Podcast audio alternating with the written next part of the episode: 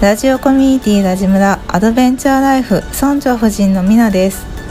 毎週月曜金曜の週2回朝6時からポッドキャストアンカーを拠点に配信してまいります。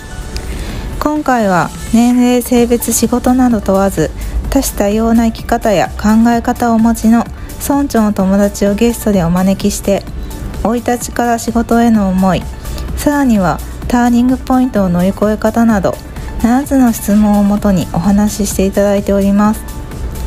このラジオを聞いて少しでもリスナーさんの生き方の指針を見いだすヒントになればとても光栄です。それではゲストの熱いトーク今日も最後までお楽しみください。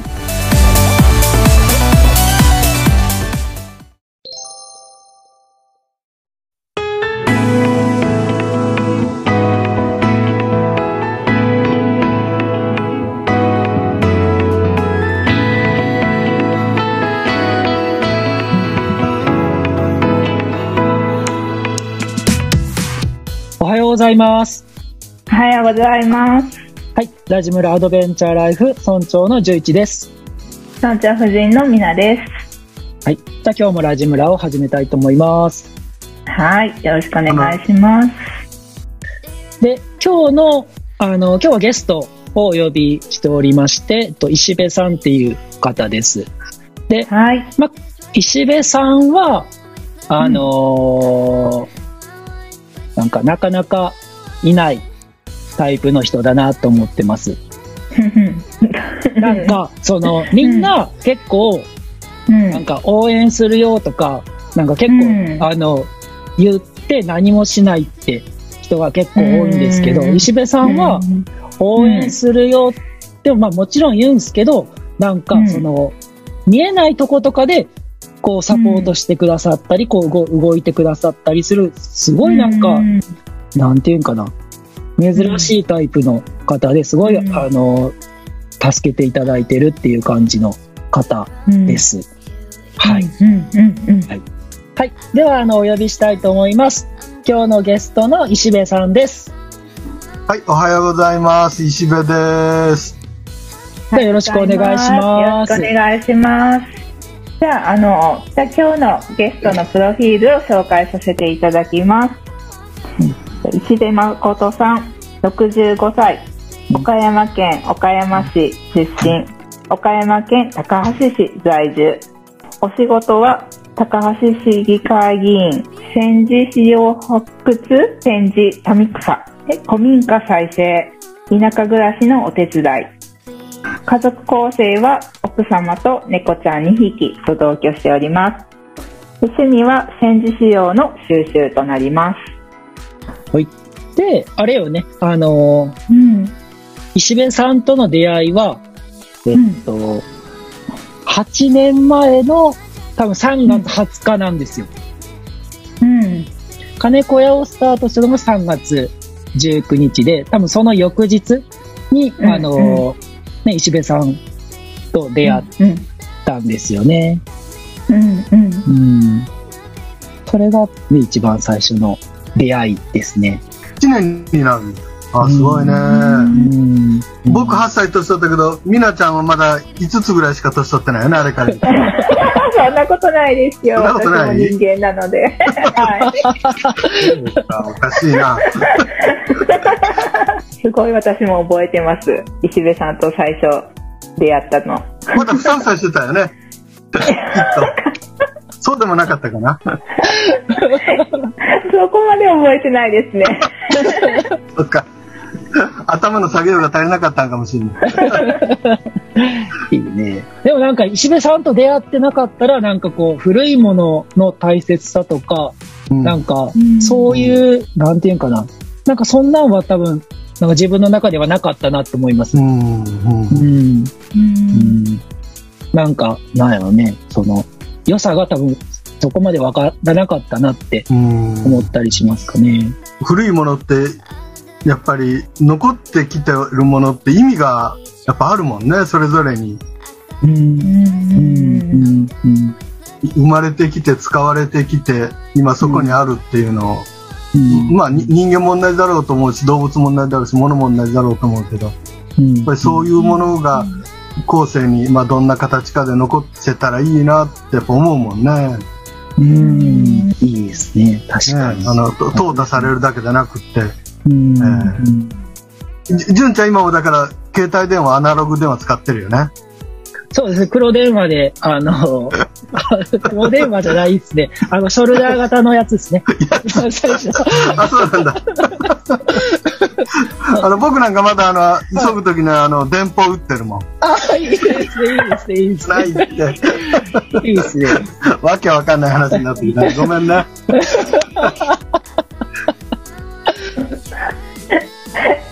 面白い。いいよね。面白いね。うんじゃあでは今からあのゲストに7つの質問をさせていただきます。よろしくお願いします。はい。はい。じゃあ石部さんあの言える範囲で生い立ちを教えてください。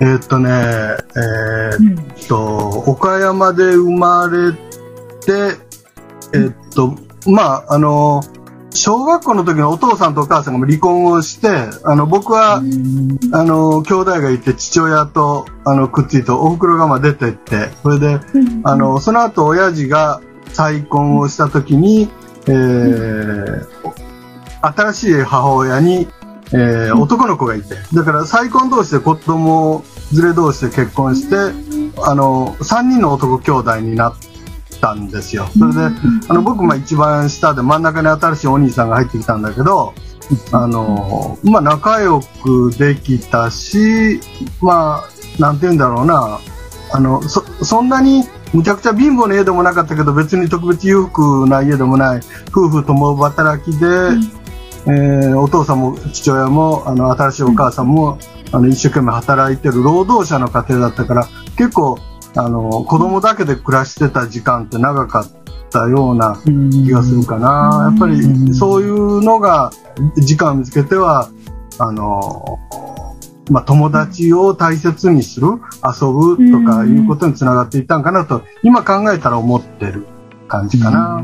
あ、それから、えーっと、あれよな、あの、経歴で言うと、高校卒業した時、するときに、まあ、いろんな選択肢があって農業したいっていうのもあったんだけど、えーっと、看護学校へ行ったっていうのは、あの、い異色な感じかな、みんなからじゃ。うん。白衣の天使を目指してる時期があって、だから看護学校行ってたんだけど、結局、看護学校で、あの、人のためにもっと働きたいって思うようになって、あの、まあ、僕は今議員してるんだけど、そういった政治の道に途中からシフトしていったのが、まあ、みんなと大きく違うといえば違うかもしれないうん。って思ってる。うん。うん。そんな感じかな？え、その政治の道行きたいなと思ったのは何歳ぐらいの話だったんですか？えっとね、高校生の頃に、あの、うん僕古いものが好きだって、まあさっき、純ちゃんの話の中でも出てきたんだけど、高校生の時の岡山の駅前にある風道具屋さん、今もなくなった風道具屋さんがあって、そこに入った時に、あの、兵隊さんが、あの、なんて言うんでしょう、えー出世旗って言って、手ちっちゃい手で触れる旗を、が、を、あの、兵隊さんが、近所の兵隊さんが、えー戦地へ行く時に、えー隣近所の人がその旗を振って見送るっていう出世旗っていうのがあったんですよ。で、それがそこの道具屋さんにあって、えっと、その頃、こう、振る側の気持ち、それを、から、振られる側の気持ち、なんかを考えるの中で、やっぱり、えーそういった戦争とか平和っていうことを考えることになったし、あの、僕は、あの、岡山の県南で暮らしてたんだけど、学校の近所に、あの、まあ、朝鮮人学校があって、その、いわゆる日本人でない人たちが、あの、通う学校の子供さんなんかと、まあ、友達になるんですよ。子供ですから、もう全然、なんともまあ、友達になって、そういった人間関係とかで、やっぱり差別の問題とか、なんかも、あの、感じるようになって、やっぱりそういう、えーもっと平和とか、ううんん。っていうことに興味や関心を持っていったかな。うん。まあ、それがまあ、し仕事といえば仕事のような、うん、ライフスタイルといえばライフスタイルのようなことになったと。うんうんなるほど。そんな感じかな？なんか話だけ聞くとすごいいい,、いい、いい人みたいだね。いやいやいやいやいや。いい人です。古道具屋さんと出会ったのは何歳？そそれは何歳の時ですか、えーそこの高岡山校生の頃、やっぱり、高校生の頃に、あの、道具屋さん、ほうあのね、そうだね、もっと、小学生とか中学生の頃に、うん。あの、うん。ゴミ捨て場ってあるじゃないですか。家の周りに。今でゴミステーションみたいなとこ。そこに、あの、いろんなものが捨ててあって、うん。それってものすごい子供ながら興味津々で、あの、なんていうの、遊び場になってた、そこが。あ変わったものが落ちてるとか捨ててあったりして。うん。へえ。うん。だから身近なところに、にそういうのがあったっていうのがあるよな、そこらで石部さん、石部さんのその周りの友達もそういうあの友達が多かったんですか？いや、そんな人いなかった。あ、そんな人はいなかったんですか？ステーション漁ってる友達っていなかった。あの、なんていうの、生活が凝縮されてて、ゴミを見たら、この持ってた人がどういう暮らしをしてて、えこれこれを捨てたんだろうっていうのがわかる。んですよね。今考えると。あの、あ、おばあちゃん亡くなったな、かなとか、あの、あ、結婚して、ど誰か出てて、その人のものがここへ今回出てるよな、とかっていうのが、から、っていうのがわかる。生活がわかるっていうか、ごゴミのを見ると。その背景を想像するのが楽しかったかな。なうん。何かを、あの、売って儲けようとかっていう横島な気持ちじゃなくって、本当にそんな感じで、うん。そういうものを見てた。えー。へそれがもう小学生とかの時からそういう感じだったんですか小学校の4、5年生ぐらいかな。ええ面白いですね。いやでもそう、小4とかの時にそこまでこうなんていうんかな、一つのものからこう、なんか想像できるっていうのは、するっていうのは、すごい、なんか、うんねうん今、今で、今でこそ、なんかちょっとうん。考えたりするっすけど、小学校の時とか、そんなんはすごいですね。本当に。うんうん。な、なんでこんなものっていうのはやっぱり、その、うんその頃たくさん見てきたからかな、やっぱり。なんとなくやっぱそういう思いが少しあるかな。う。うんんあ、だから今でも覚えてるのは、あの、小学校4、5年生の時に、原水爆禁止世界大会かなんかに参加された人のバッジが落ちてたんですよ。原爆ドームの形をしたピンバッジが捨ててあって、それはなんかだから、その時拾って帰ってっていうの？持って帰った記憶から、あ原爆ドームだと思って。あれが小学校の4、5年生かな。ああの、それを見つけた時にの、こう、なんて言うんだろう、あの、ワクワク感ってちょっと違う、ドキドキ感？うんうん。あの、でだから、日本で原爆落ちたっていうことはうん、子供ながらなんとなく、裸足の弦とかなんか読んでて知ってるけど、うんそこにそれが目の前にあった時に、その、自分の生活と一致するっていうんですか、それが。うんっていうのが、まあ、そういう経験をいろいろ、あの、重ねてきて、今があるのかなと思ってる。うんうんうん。ああ、だから、あの、高校生の時にあの、うん。えー兵隊、兵隊さんが履いていった靴を古道具屋さんに売ってて、ぐ軍歌ですよね、兵隊さんの靴。それで、えーっと、本来は牛革なんだけど、豚の皮で、靴の裏に鉄の鋲が打ってあって、ちょうど履けるサイズだって、で、高校生の時にそれ買って学校行くと、あの、鉄の鋲だからカチャカチャって音がするんだけど、そのやっぱりカチャカチャっていう音が、兵隊さんのこう、映画とかテレビドラマで見る、更新の音とやっぱり重なってくる。んですよ。だから疑似体験が、あの、音で疑似体験ってあれが初めてかな、だから、そう。いうようなこともあったかな。まあ、いろんなこと今話しながら思い出した。面白いですね。うんあの、まあ、だから、あの、うんも、もっとその頃から僕、あの、なんていうんだろう。うんえーまあ、はっきり考えてはなかったんだけど、最近、まあ最近というか、あの、20、30になって分かってきたんだけど、戦争があったっていうのは学校で習うじゃない。習うんだけど、あの、リアルじゃないんですよね。あの、おじいちゃん、おばあちゃんから話を聞聞くぐらいがリアルなんだけど、それで、話は本とか映画とかドラマとかで再現されてるんだけど、実物のものってなかなか残ってない。うん。うん。ねあの、戦争があった証拠の品を、やっぱ集めよう、こ後世に残そうと、うん。その後思って、まあ収集とか展示とかを、まあ20代から始めていったのが、まあライフワークかな。うん。で、それはやっぱりなんかベースに、なんていうんかな、平和っていうのがあるんですか？やっぱ平和な社会に。今平和だからできるっていう、もうん、う大前提はあるんだけど、うん、うん、うん。えっと、ほんのちょっと前？ほんのちょっと前に日本が戦争してたっうん。ていう事実、うん、で、あの、アメリカと戦争してたっていうじ事実？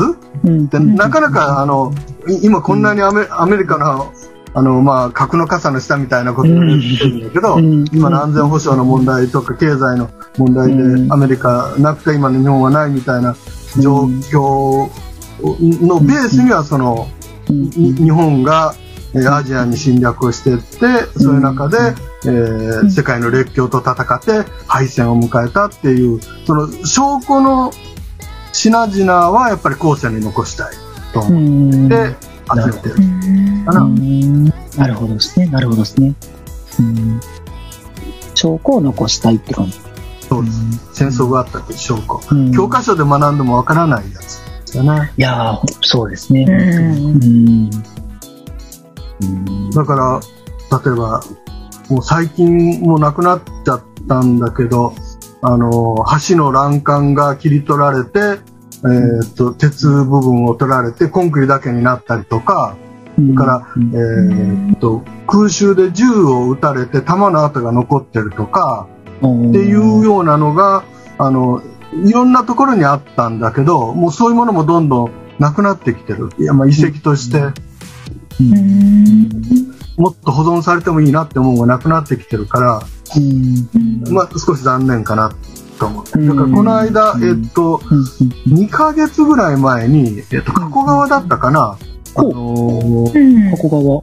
防空壕跡だったかな、えーが残ってて、あの、飛行場建設、うまあ、戦時中に飛行場を建設、そこに行くね、防空壕跡があって、そこはいわゆる、あの、いわゆる戦争遺跡として残ってたんだけど、どうしてもそこを道路拡張とうん。区画整理の陰で壊さないといけないということになって、壊すっていうのがニュースに出てて、それで、うん。あの、その時に、そこの、え格好だと思うんだけど、教育委員会と少しやり取りをして、うん。あの、ぜひ、例えば、あの、コンクリートの、が産業廃物で捨てられない、その防空壕の跡が捨てられるんじゃなくって、例えば、ベルリンの壁とか、あの、それから、原爆瓦とか、被爆した瓦とかって、戦争があったって証拠の品になるから、うん。だからベルリンの壁なんて東西ドイツがわ、うん。あの、いわゆる分かれてたって証拠の品じゃない。そういったものが、うん。あの、お土産になったり、資料になったりするわけだから、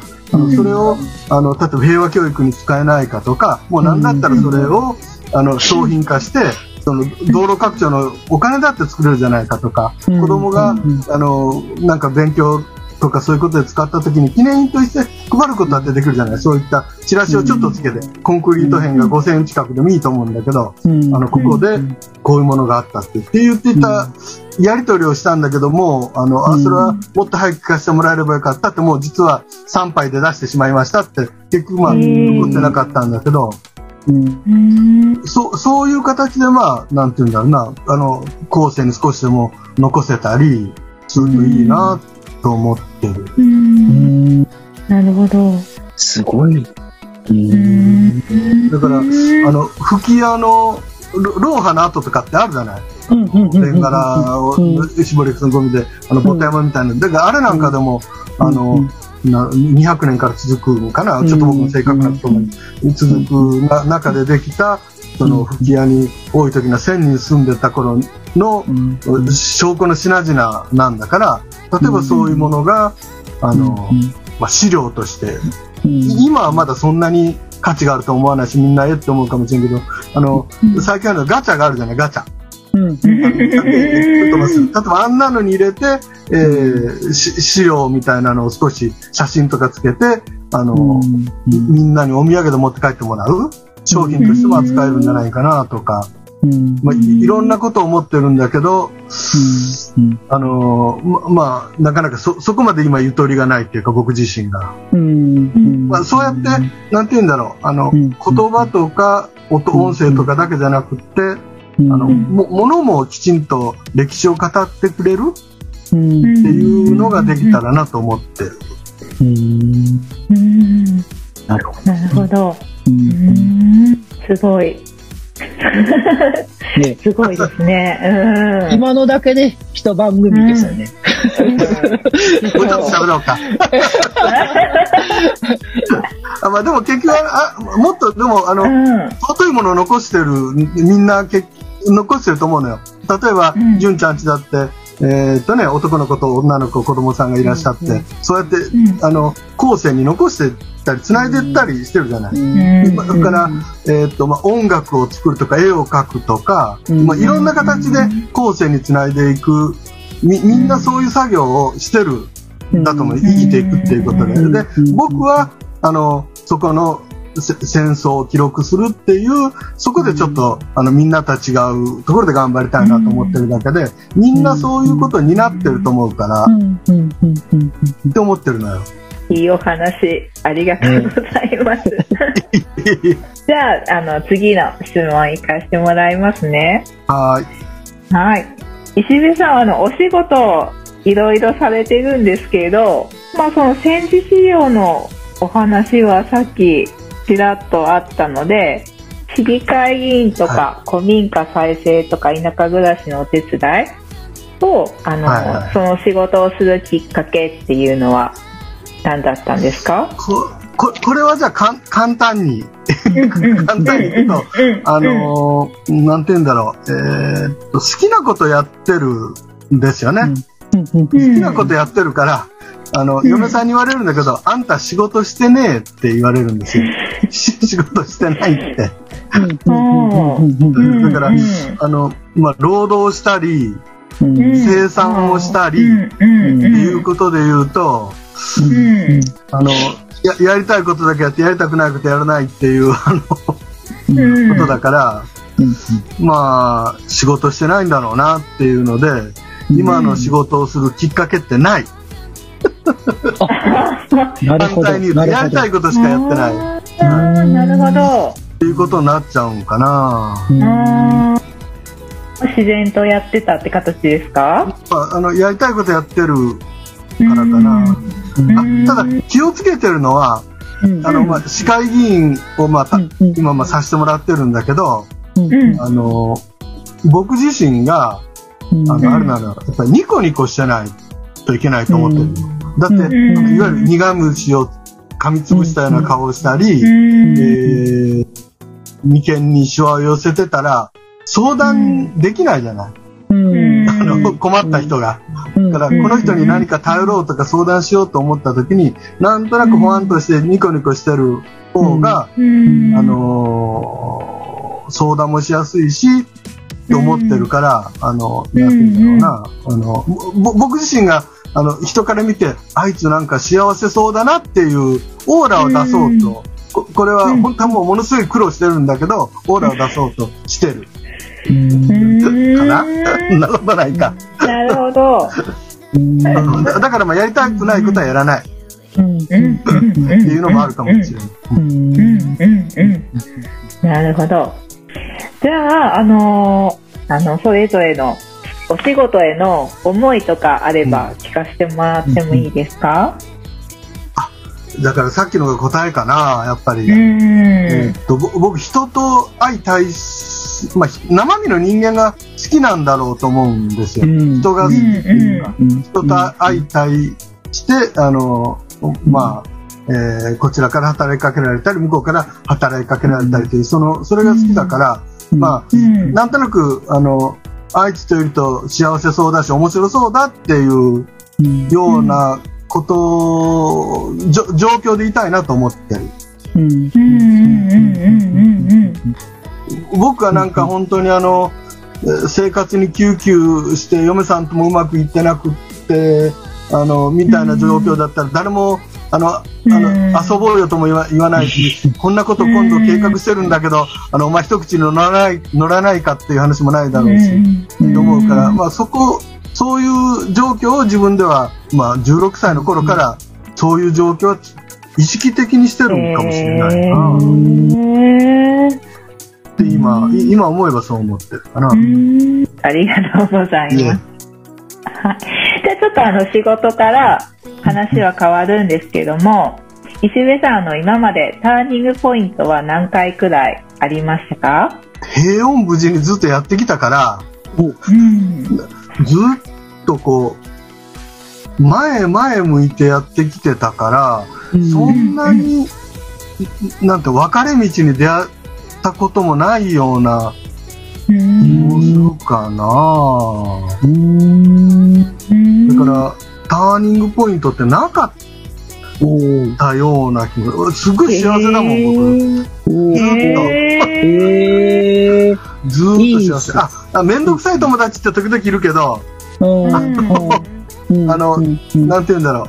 あの、うん通称困ったちゃんって言われる。うんとにかく、おんぶに抱っこにか肩車してくれっていう人が時々現れる時に、うん。その人の距離感をつかむのが難しいっていうことはあるけど、そのこと自身はまあ、あの、生き方とかライフスタイルとは関係ないから、うん。あ、まあでも、それが一度あったかな。いいわゆる道具屋さんから、うん。あの、いわゆる、えーすなんていうの、政治の道うん。うん。から、うん。あの、い一回道具屋さん40代でもうもうちょっと、あの、戦時資料とか自分のライフスタイルを極めたいと思って、うん。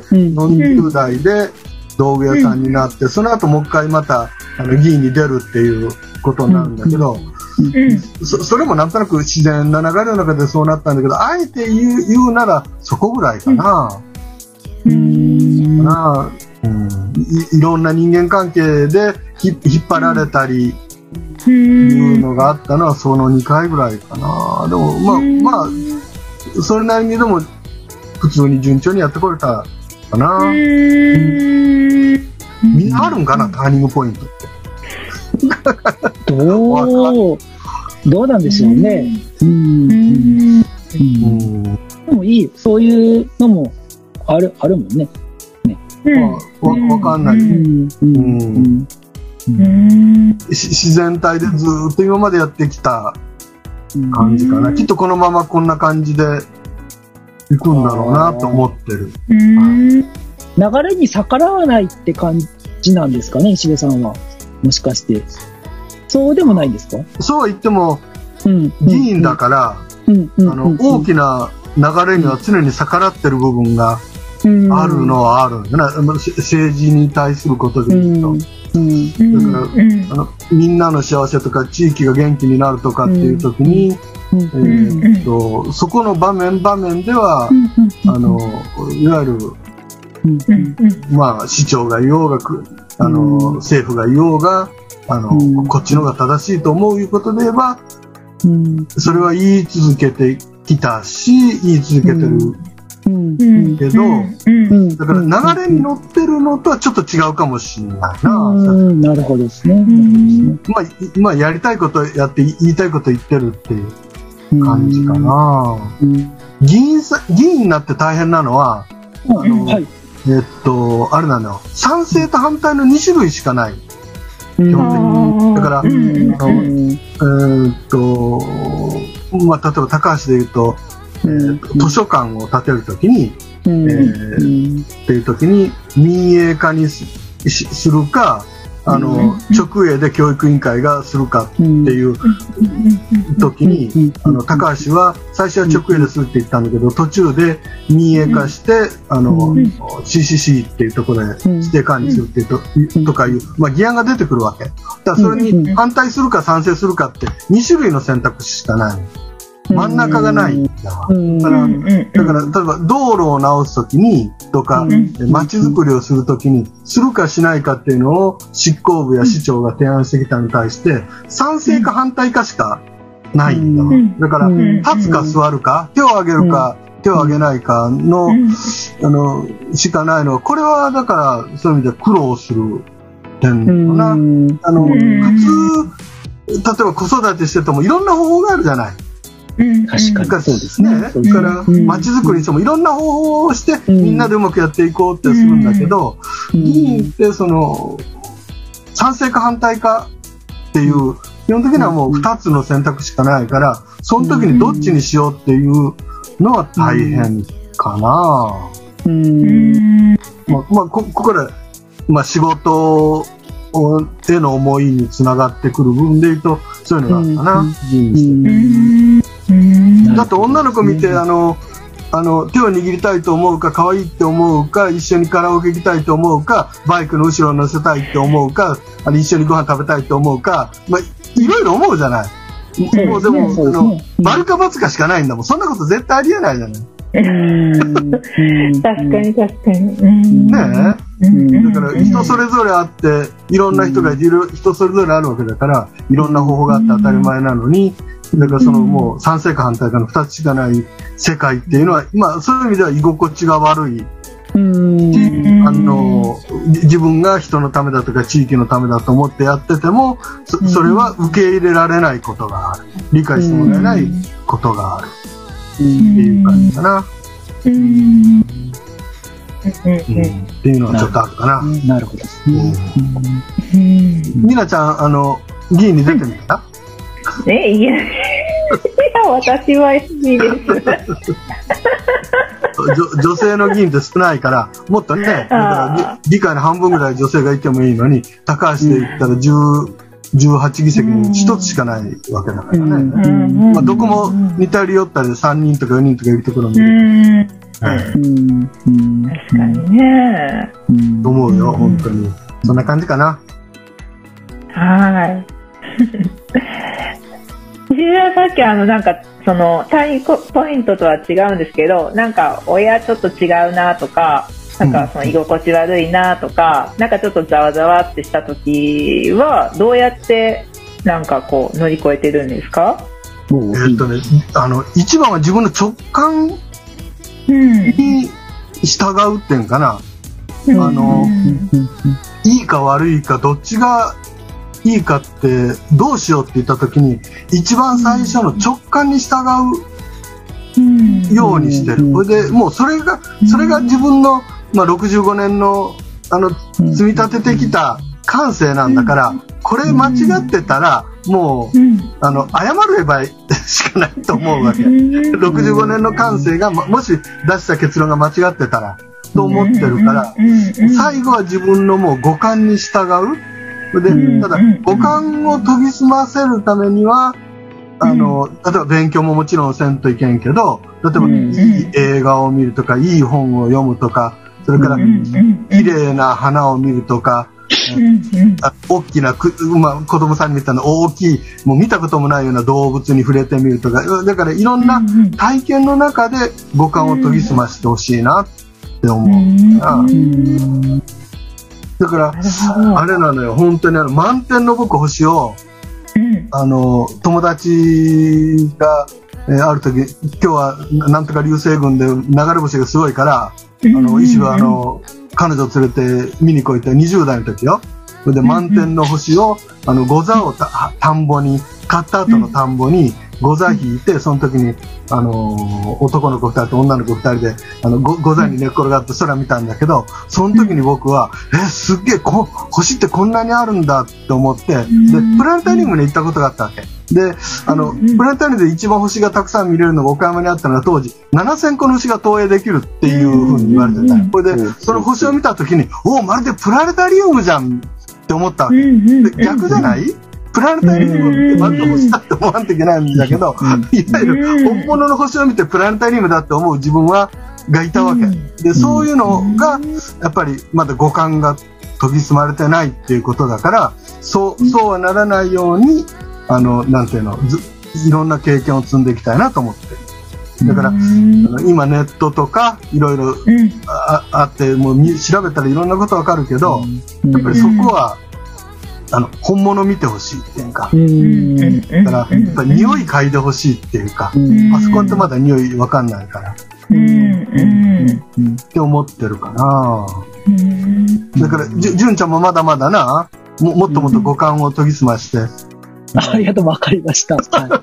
ありがとう触ったら。きき切れるんじゃないかいうぐらい感じと、あの、あの、あこいつサバの死んだような目してるよみたいなドヨンとした感じと、両方持ち合わせてもらって、両方持ち合わせても五感をもっと研ぎ澄まさせて、ししてもらう。わかはい村村長だから。ありがとうございます。そうですね。ありがとうございます。そそこかな。だから、まあ、うんあの、ライフスタイルで、大切にっていうところなんか本当に、そういうことになってくるかなと思って。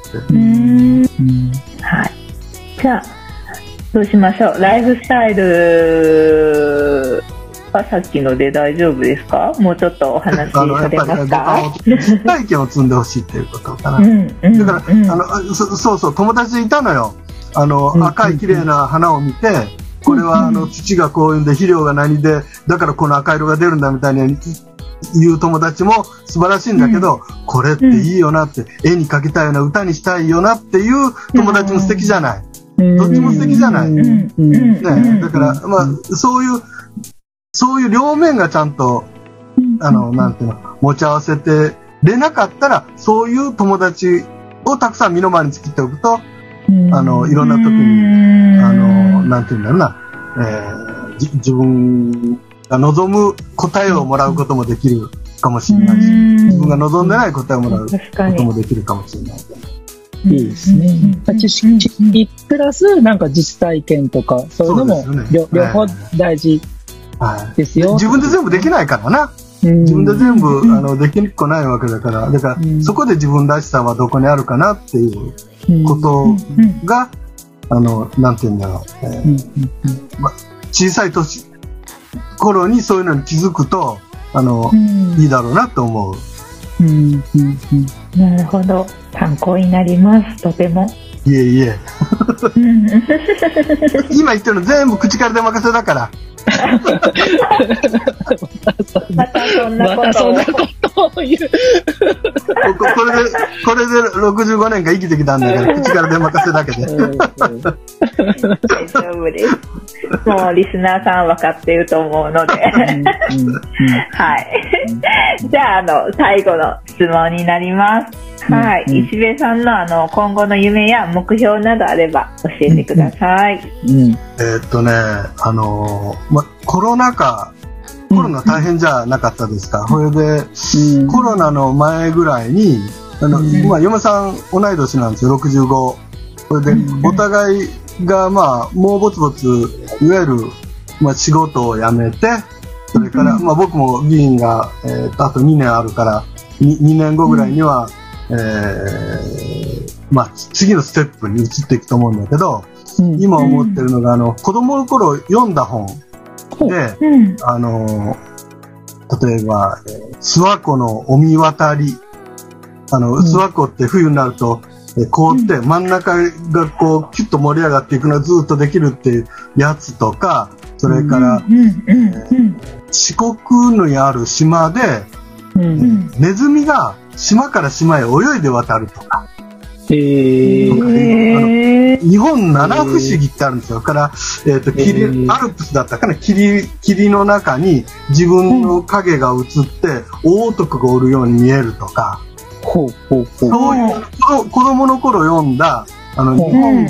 日本の七不思議をとりあえず一個一個見に行こうっていうのうんを、あの、へー。これからのちょっとなんていうの、人生の楽しみになるかなと今、嫁さんと話してるところ。め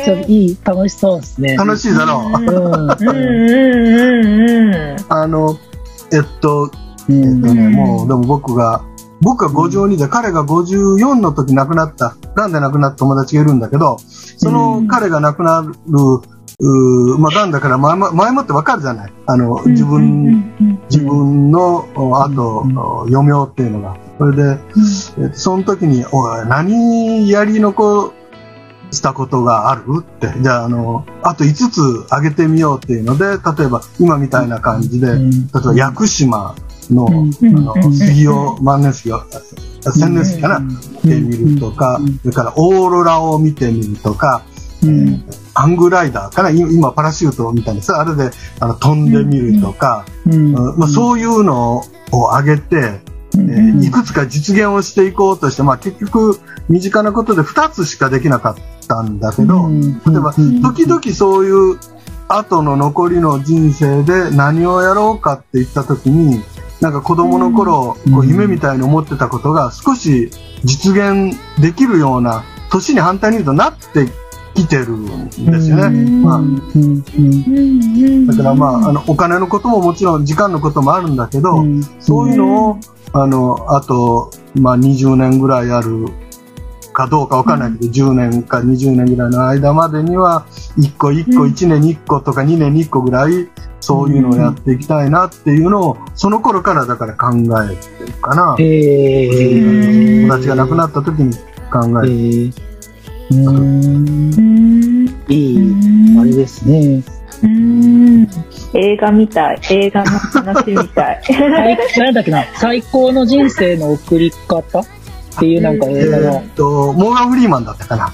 そうそうな。そうそう、その映画みたいな感じですね。そうですね、あんな感じ、あんな感じ。ね。うんうんその映画よかったらリンク貼っとく？いいかもしれない、いいかもしれない。、ねね。うん。そうですね。ね。話してもらいます。うん。うん。うん。うん。ででもこうやってなんかこう、まあできるかできないかわからない、夢物語のようなことが、でも、やろうとしてると、その人って幸せそうじゃない？なんとなく。いや、もう間違いないですね。ねだから、うんあの、そ、そういう人にはやっぱり、うんなんての、なんか相談してみようとか、うんあの、一緒に遊んでみようとか、この人と一緒にいるとなんとなく、ひょっとしたら幸せかもし、が少し分けてもらえるかもしれないとか、みたいな、うんあの、状況を作りたいなって自分自身で思ってる。うんなうんなるほど。なるほど。ありがとうございます。はいそんな感じで。はい。ありがとうございました。じゃあ、あの、なんか石部さんからなんかお知らせとかなんかありますか？そうよなうん。えーこ困りごとがありましたら、えーうん。こちらまでご相談ください。本当ですか？僕自身は、うんあの、あれなのよ。えっと、例えば、し市会議員しててもう、ん。うん。えっと、橋を直すとか、道を直すとかっていうのは得意じゃないの。うん。うん。で、むしろ、うんあの、生活困窮だとか、多重債務だとか、交通事故とか、夫婦関係がうまくいってないとか、いうような、こう、じ、人生うん。で苦労してる人の話の方が、うん。あの、まあ、相談に乗りやすい。で、うん。あの、うんで、僕自身がまあ、思ってるのは、だから、えーいくつかの答え、こういう方法がありますよっていうのを、あの、10種類答えを準備して、その人に、あなたが選びなさいっていうふうに、うんあの、この中からっていう感じで、生活相談に乗れ、乗ろうとしてるわけ。だから、うんあの、10種類の、その出口を僕は考えないといけないわけ。その相談に来た人のために。うん。だから、そういうので自分自身がもっとこう、研ぎ澄まされたいと思ってるし、だからもう、むっちゃくちゃ困難な生活相談って、まあ、こういう言い方すると、相談来られる人失礼だけど、大好きなの。困ってる人。うん。うん。うんうん。どどうやったらその人やその地域が元気になっていけるかっていう知恵を一緒に出して解決していけるの？その人もうん含めて。うんっていう感じのスタンスだから、あの、困りごとがあったら遠慮せずに、うんあの、ご相談ください。あの、えーただし、うまくいくとは限らない。これは。う まうまくいくとは限らないけども、あの、うんうん。そそういう話は一緒に、あの、共感できるし、うんあの、うん一緒にその立場になって考えることができるかなと思ってる。はい。いうことぐらいかな。うんうん。少し議員らしい宣伝もさせていただきます。上手に編集してね。はい。そこはそのままで全然大丈夫。とても力強い。力強いね。心強い。ありがとうございました。はい、こちらこそ。もう石部さんのお話をね、あの、聞かせていただいて、やっぱり石部さんは、なんか、なんだろうな、ベースにやっぱ人が好きなんだなっていうのをなんか改めて、あのー感じました。はい。のと、なんか、なんだろうな、その、まあ、今の若者とか今の世代の人になんか、あの、必要なメッセージとかをたくさんこう、ね、伝えてくださって、うんうん。伝えてくださったなと思いました。はい。なので、なんか、今日のラジオを聞いた感想とか、なんか、あの、メッセージとかあれば、また、ラジムラまで、ぜひ、送ってください。はい。はい。はい。大志部さん、今日は本当にありがとうございました。はい、こちらこそありがとうございました。楽しい時間をありがとう。はい。ありがとうございました。ぜひ、お願いします。はーい。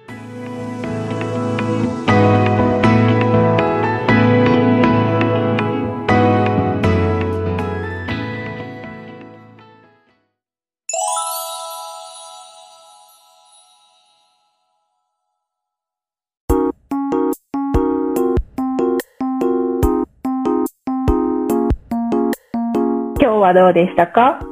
今日ね、なんか石、石部さん、まあ、人が好きやなと思ったのと、なんかうん。うんなんていうんかな、知識やっぱ知識がすごいなと思った。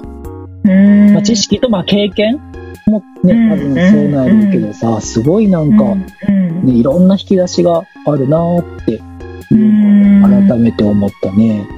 うんううん。ん確かに。幅広いよね。幅広いよね。うんうん。ねあとはなんか面白い人生。面白い人生。ねえ、うんうんうんっていうのは。ターニングポイントない方に出会ったのは私は初めてかもしれない。うん。あ、でもなんか思ったけど、多分、ターニングポイントはあったと思うんやって、きっと。うんうんあったけど、それをなんかこう、なんていうか、ターニングポイントと思っ、思ってないっちゃおかしいけど、なんかよくあるやん、その、うんなんていうかなうん夢を叶え、夢をか、なんかこう、目標があって、それに向かってこう、なんていうかな、進んでいってる人にさ、うん周りの人はすごい、なんか頑張ってるねとか大変そうやねって言うけど、その本人は別になんかそんな頑張ってるのもないし、あのー、なんか、あの、ただただ楽しいからやってるみたいな感じじゃないのかなって、なんかそんな感じがしたけどね。確かにね。ね、多分ずっと見てるわけじゃないからね、その、ずっずとってはね、まだね、本当にないんかもしらんけどさ。石部さんならあり得るかもしれない。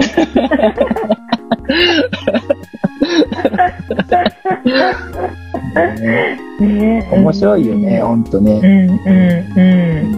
人生がなんか人柄に現れてるなってそうや思ったかね。な。うんうん。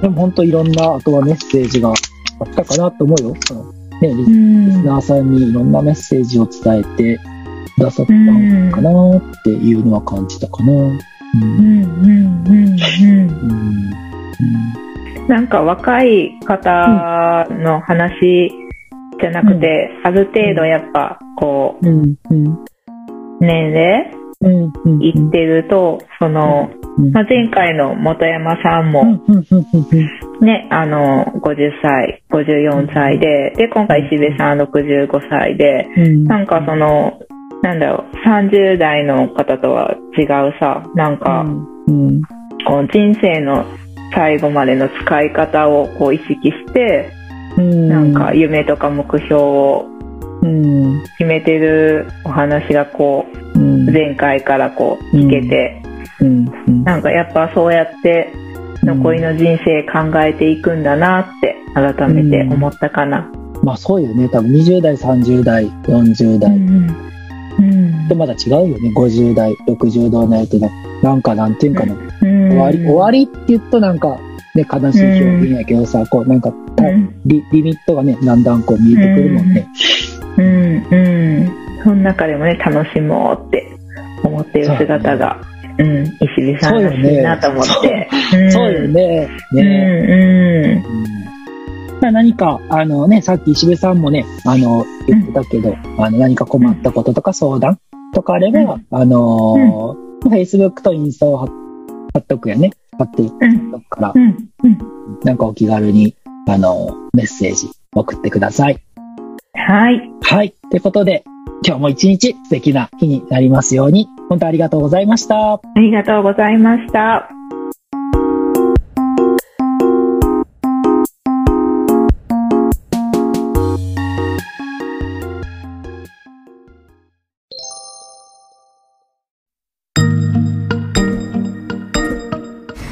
最後までお聞きいただきありがとうございました。ラジムラウェブサイトにて感想質問メッセージを受け付けております。お気軽に送ってください。また LINE 公式アカウントがあります。お友達登録をしていただくとラジムラの最新情報を知ることができたり村長宛にメッセージを簡単に送ることができます。詳しくはウェブサイトをチェック。ぜひ登録お願いしますそれではまた次回お耳にかかりたいと思いますありがとうございました。